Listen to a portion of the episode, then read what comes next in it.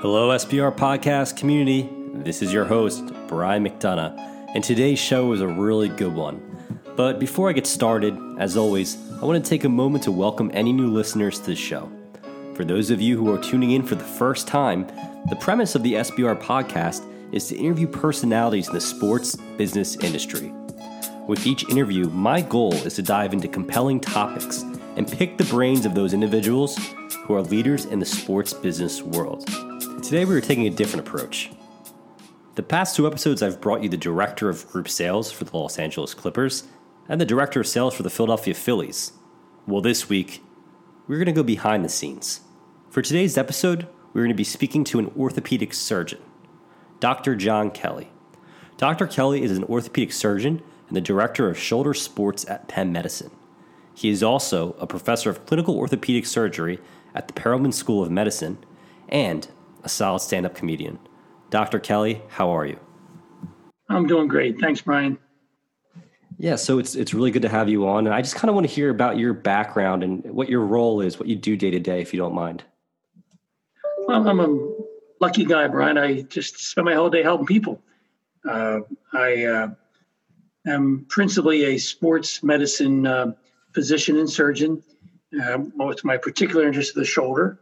Um, I see people with various uh, afflictions of the musculoskeletal system, you know, fractures, arthritis, sprains, uh, instability, rotator cuff tears. I do hip arthroscopy. And unlike some of my colleagues who do really good work, I, I focus on trying to save joints rather than replace them. That's okay. an exciting thing. So, when it comes to saving or replacing the joint, what is it that you exactly mean by that? Obviously, you have to diagnose the joint, but at that point in time, when you make that decision, what are you looking for? What makes you save it versus replace it? Well, you know, most important thing is the history. You have to listen to the patient. Okay. And the, great William Osler said, listen to the patient and he or she will tell you what the disease is. And, you know, in this day and age of hurried uh, techno-fix medicine, MRI, bone scan, uh, MRI scan, CAT scan, yeah, the, the, the, art of medicine can't be lost. Just sit down and listen to the patient. They'll tell you usually what's going on. And, and also, um, the physical examination is very important. To make my decisions, you know, to do surgery or not, really on my exam findings. Sure. So MRIs are great. All these tests are great. But I had a great mentor. He says, you know, we forgot about the man scan. How about examining the patient? So that's very, very important. And people when they go to the, to a doctor, they, they want to be touched. They want to be, you know, Yeah. examined. Yeah. Appro- Okay, touched appropriately. Thank you. Sorry. So that leads me to my next question. Then you have a background in comed, you know, you're you're a comedian, Yes. and day to day as a doctor, how does that help you communicate with your patients?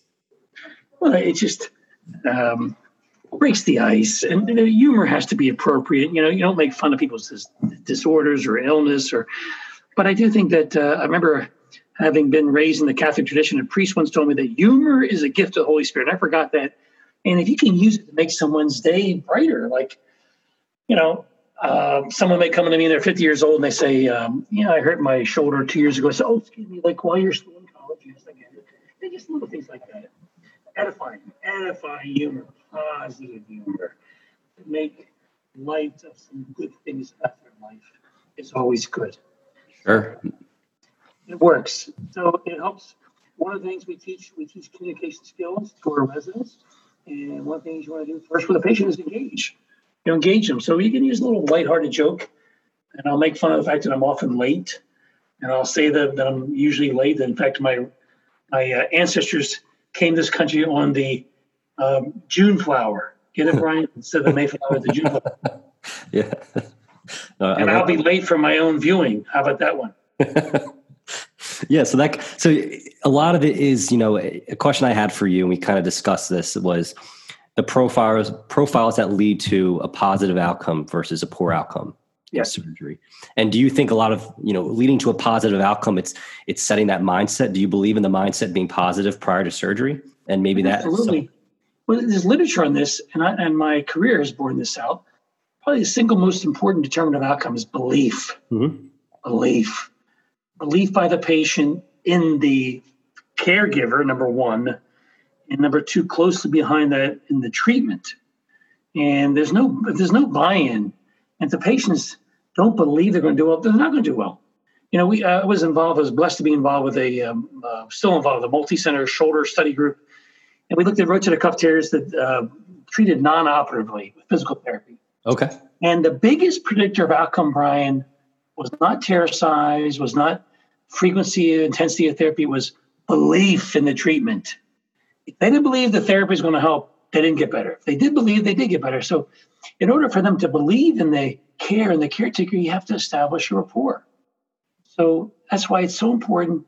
Uh, the old axiom: um, people don't care how much you know until you know until they know how much you care. That's so true, so true.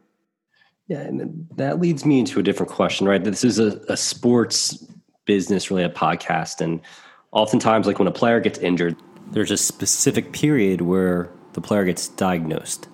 And then there seems to be another period where, whether it be the team doctor or management comes out and they say we're still uh, taking a look, we're, we're still evaluating. What's the hesitation there?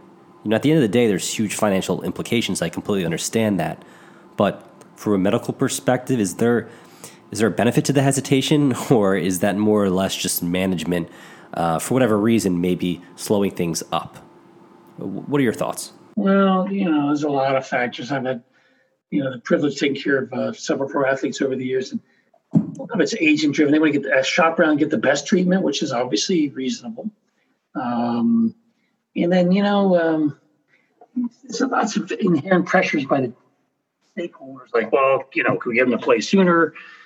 that's why I, uh, you know, uh, I believe that the right thing to do is always cost effective. You know, when you shortchange treatment and you think you're, you're helping your player get back to that season sooner, you know, if you think long term, it's not cost effective. You know, doing the right thing at the right time, the right reason is always the mantra we should all do. And it may not be cost effective for that season, but long term it is. So I think the hesitancy is the convergence of all these factors, you know, pro and con for getting the player back. And secondly, you know, the player has millions and millions and millions at stake. So they take time in shopping around. And again, it's agent driven. So agent will maybe shop them around to different doctors um, and uh, make an informed decision. You know, it's a career at stake. So if they wait a few weeks, that's okay. It's the rest of their life. Sure. And, you know, you said you've worked with a lot of professional athletes. Um, is there any particular sport that you see the most trauma? Well, yeah, I mean, that's football. Football is not a contact sport, it's a collision sport. Mm-hmm. And I've seen some high energy injuries, both of the knee, shoulder, yeah, a lot of concussions. Um, but, you know, people don't understand soccer is a contact sport. Seen lots of relatively high energy injury. Um, you know, I've seen some pretty bad knee injuries with baseball. I know it was one of your uh, big sports, Brian. Yeah. Um, basketball is brutal on the knees it depends on how you quantify uh, injury prevalence, but in terms of the most high energy, dislocated knees, vascular injury, nerve injury, it, it's football. And you know, you're talking about different age groups there, right? Is there a benefit to adolescents, you know, playing multiple sports um, to refrain from injury? If, if you specialize on a sport too soon, do you think that can oftentimes down the road increase the risk of injury? I think you if you cheated and read some articles on this, Brian, but that's in, that's in fact true because you know the, the athletes who do single sport specialization have a higher risk of injury. And the second thing that's interesting is that those that do multiple sports uh, actually have better psychomotor development. And I, I'm, I'm blessed. I'm an old guy, and I grew up in the '70s uh, high school, and we all did three sports. And the literature would say that not only am I with less risk for a overuse injury, but I also enhance my um, psychomotor development. It's just like sort of crosstalk, different neural pathways. Uh, and it helped me a lot. I'm still not there yet. I'm, I'm so uncoordinated, Brian. If, you walk, I can't chew gum. How about that? and Dr. Kelly, you were an athlete too, right? Did you, you college athlete yourself? Uh, yeah, I played uh, football and track in college, and uh, it was Division One, and I learned an awful lot about uh, injuries because and speed and uh, how how um, I was definitely outclassed by many people of much higher talent than me. You know, once you get that level, it's like everything, everybody's good, everybody's fast, and you had to show up every day and I learned about uh, you know grit because uh, you know every day I played hurt, uh, but I also uh, got the empathy gene on hyperdrive because I think every football injury known to man I've sustained. So when an athlete comes in, I'm like, I know what you're going through. I have an idea. you know, so um, it was a real blessing for me, and uh, you know, thank God I only came out with maybe three surgeries, and I'm still walking. I still have all my own parts. No, no hip or no knee yet. Yet I say. Uh, but it was a great character builder for me. And uh, the team I played for uh, didn't win a lot of games, and that was a, another challenge, just showing up every week and trying to win. Yeah, and I'm kind of glad you brought up, you know, showing up every week. Uh, you know, today athletes can't even really show up every day, considering COVID nineteen. Do you think one of the silver linings with with the coronavirus, and there aren't many, is that some of these older athletes or athletes who are entering the years outside of their prime have some time to shut it down, essentially some extra rest.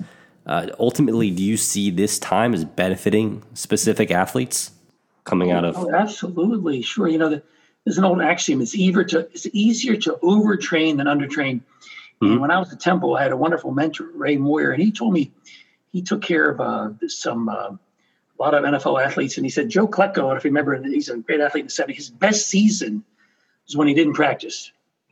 He had a midfoot injury, I think it was, and he would only show up for games. He would lift, eat, sleep, and show up to games and, you know, just maul people. But that was his best season yeah. when he didn't practice. I mean, go think about that. And I remember in my, I say, infinitely uh, unforgettable college career, um, I, you know, by Thursday, I felt my legs were going. and you know, always felt Monday, I felt good, and all of a sudden I get beaten up again Tuesday, Wednesday, and Thursday. And I, even in, in, your 20s, you feel like uh, overuse kicks in. So there's no question that it's easier to overtrain than undertrain. That's very interesting. So, I mean, I, th- I think that's me personally interviewing you. Um, obviously, I did do some research, and that was a question that I was very interested in. Um, you're also the director at Penn Throwing Clinic for the University of Pennsylvania. Can you kind of touch upon that, what that is? It's one of my passions. Is we see a lot of throwing athletes, and I would say 95% plus of throwing related injuries, whether it's labral cuff and Tommy John, are preventable. And we have a throwing lab where we get athletes to come in and we look at their, we call pitching mechanics, um, we look at their forces across their elbow and their shoulder. Sure. We can make some calculations and look at, uh, we call kinetic chain evaluation. And if we get 15, 16 year olds in there early enough, I think it'd be very unusual for them to sustain a significant injury because the people that have operated on, like in their 19, 20 ish, uh, most of the time I see them, they have very, very significant biomechanical abnormalities were never addressed, which puts strain on their rotator cuff, their labrum, and their ulnar collateral ligaments. So, you know, throwing injuries in a particular subset of sports medicine universe are almost uniformly preventable. Okay. And now, that kind of expand on this because I was a former baseball player. And, and a very good one. I know this is for the audience. Folks, it was a very good one. Very good one. thank, thank you. And, you know, it's not a natural motion. I, I arguably my career ended, or you know, with the, with the shoulder injury. Right? It's, it's not a natural. It's not a natural motion. Can you kind of expand on that a little bit? Yeah, I mean, I, I think the good Lord made our, our shoulders engineered to throw uh, with a velocity of 7,000 meters per second. I mean, it's just mm-hmm. total supraphysiologic stresses on your shoulder. And when you do that day in, day out, there's lots of literature, particularly baseball, on the single sport specialization. Did you know there's more Hall of Fame pitchers, Brian, from northern climates versus southern? really? why? Because they didn't they couldn't play all year. Yes, yes. You look at the Hall of Fame, most of them are from more northern climes. Um, so baseball injuries related to showcases, which you did, uh, mm-hmm. multiple sport teams, which I think you did. Uh, You know, no rest.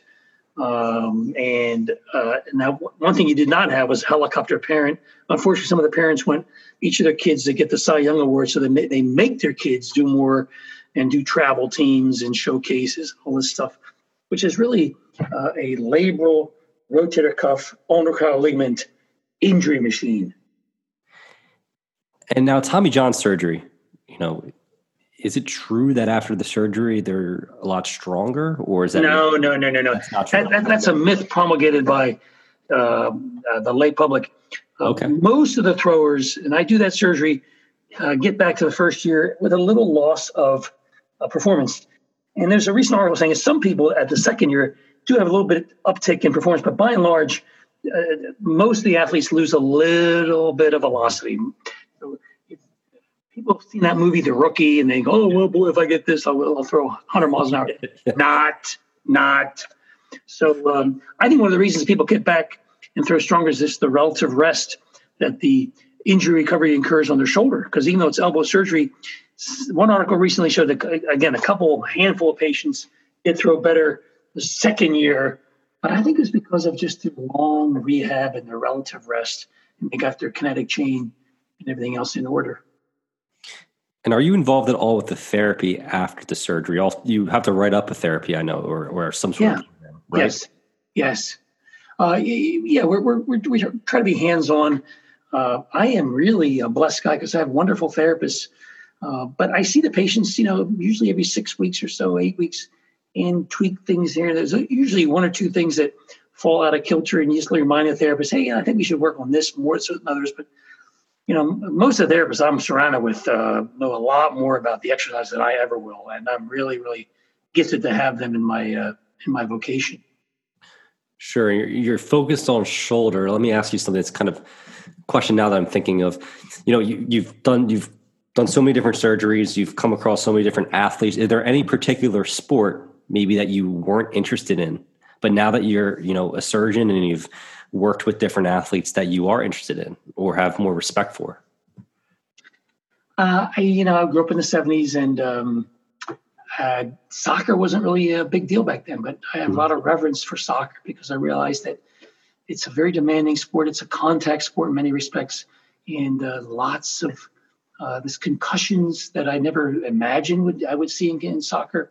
I see a lot of ACL injuries, so I have a lot.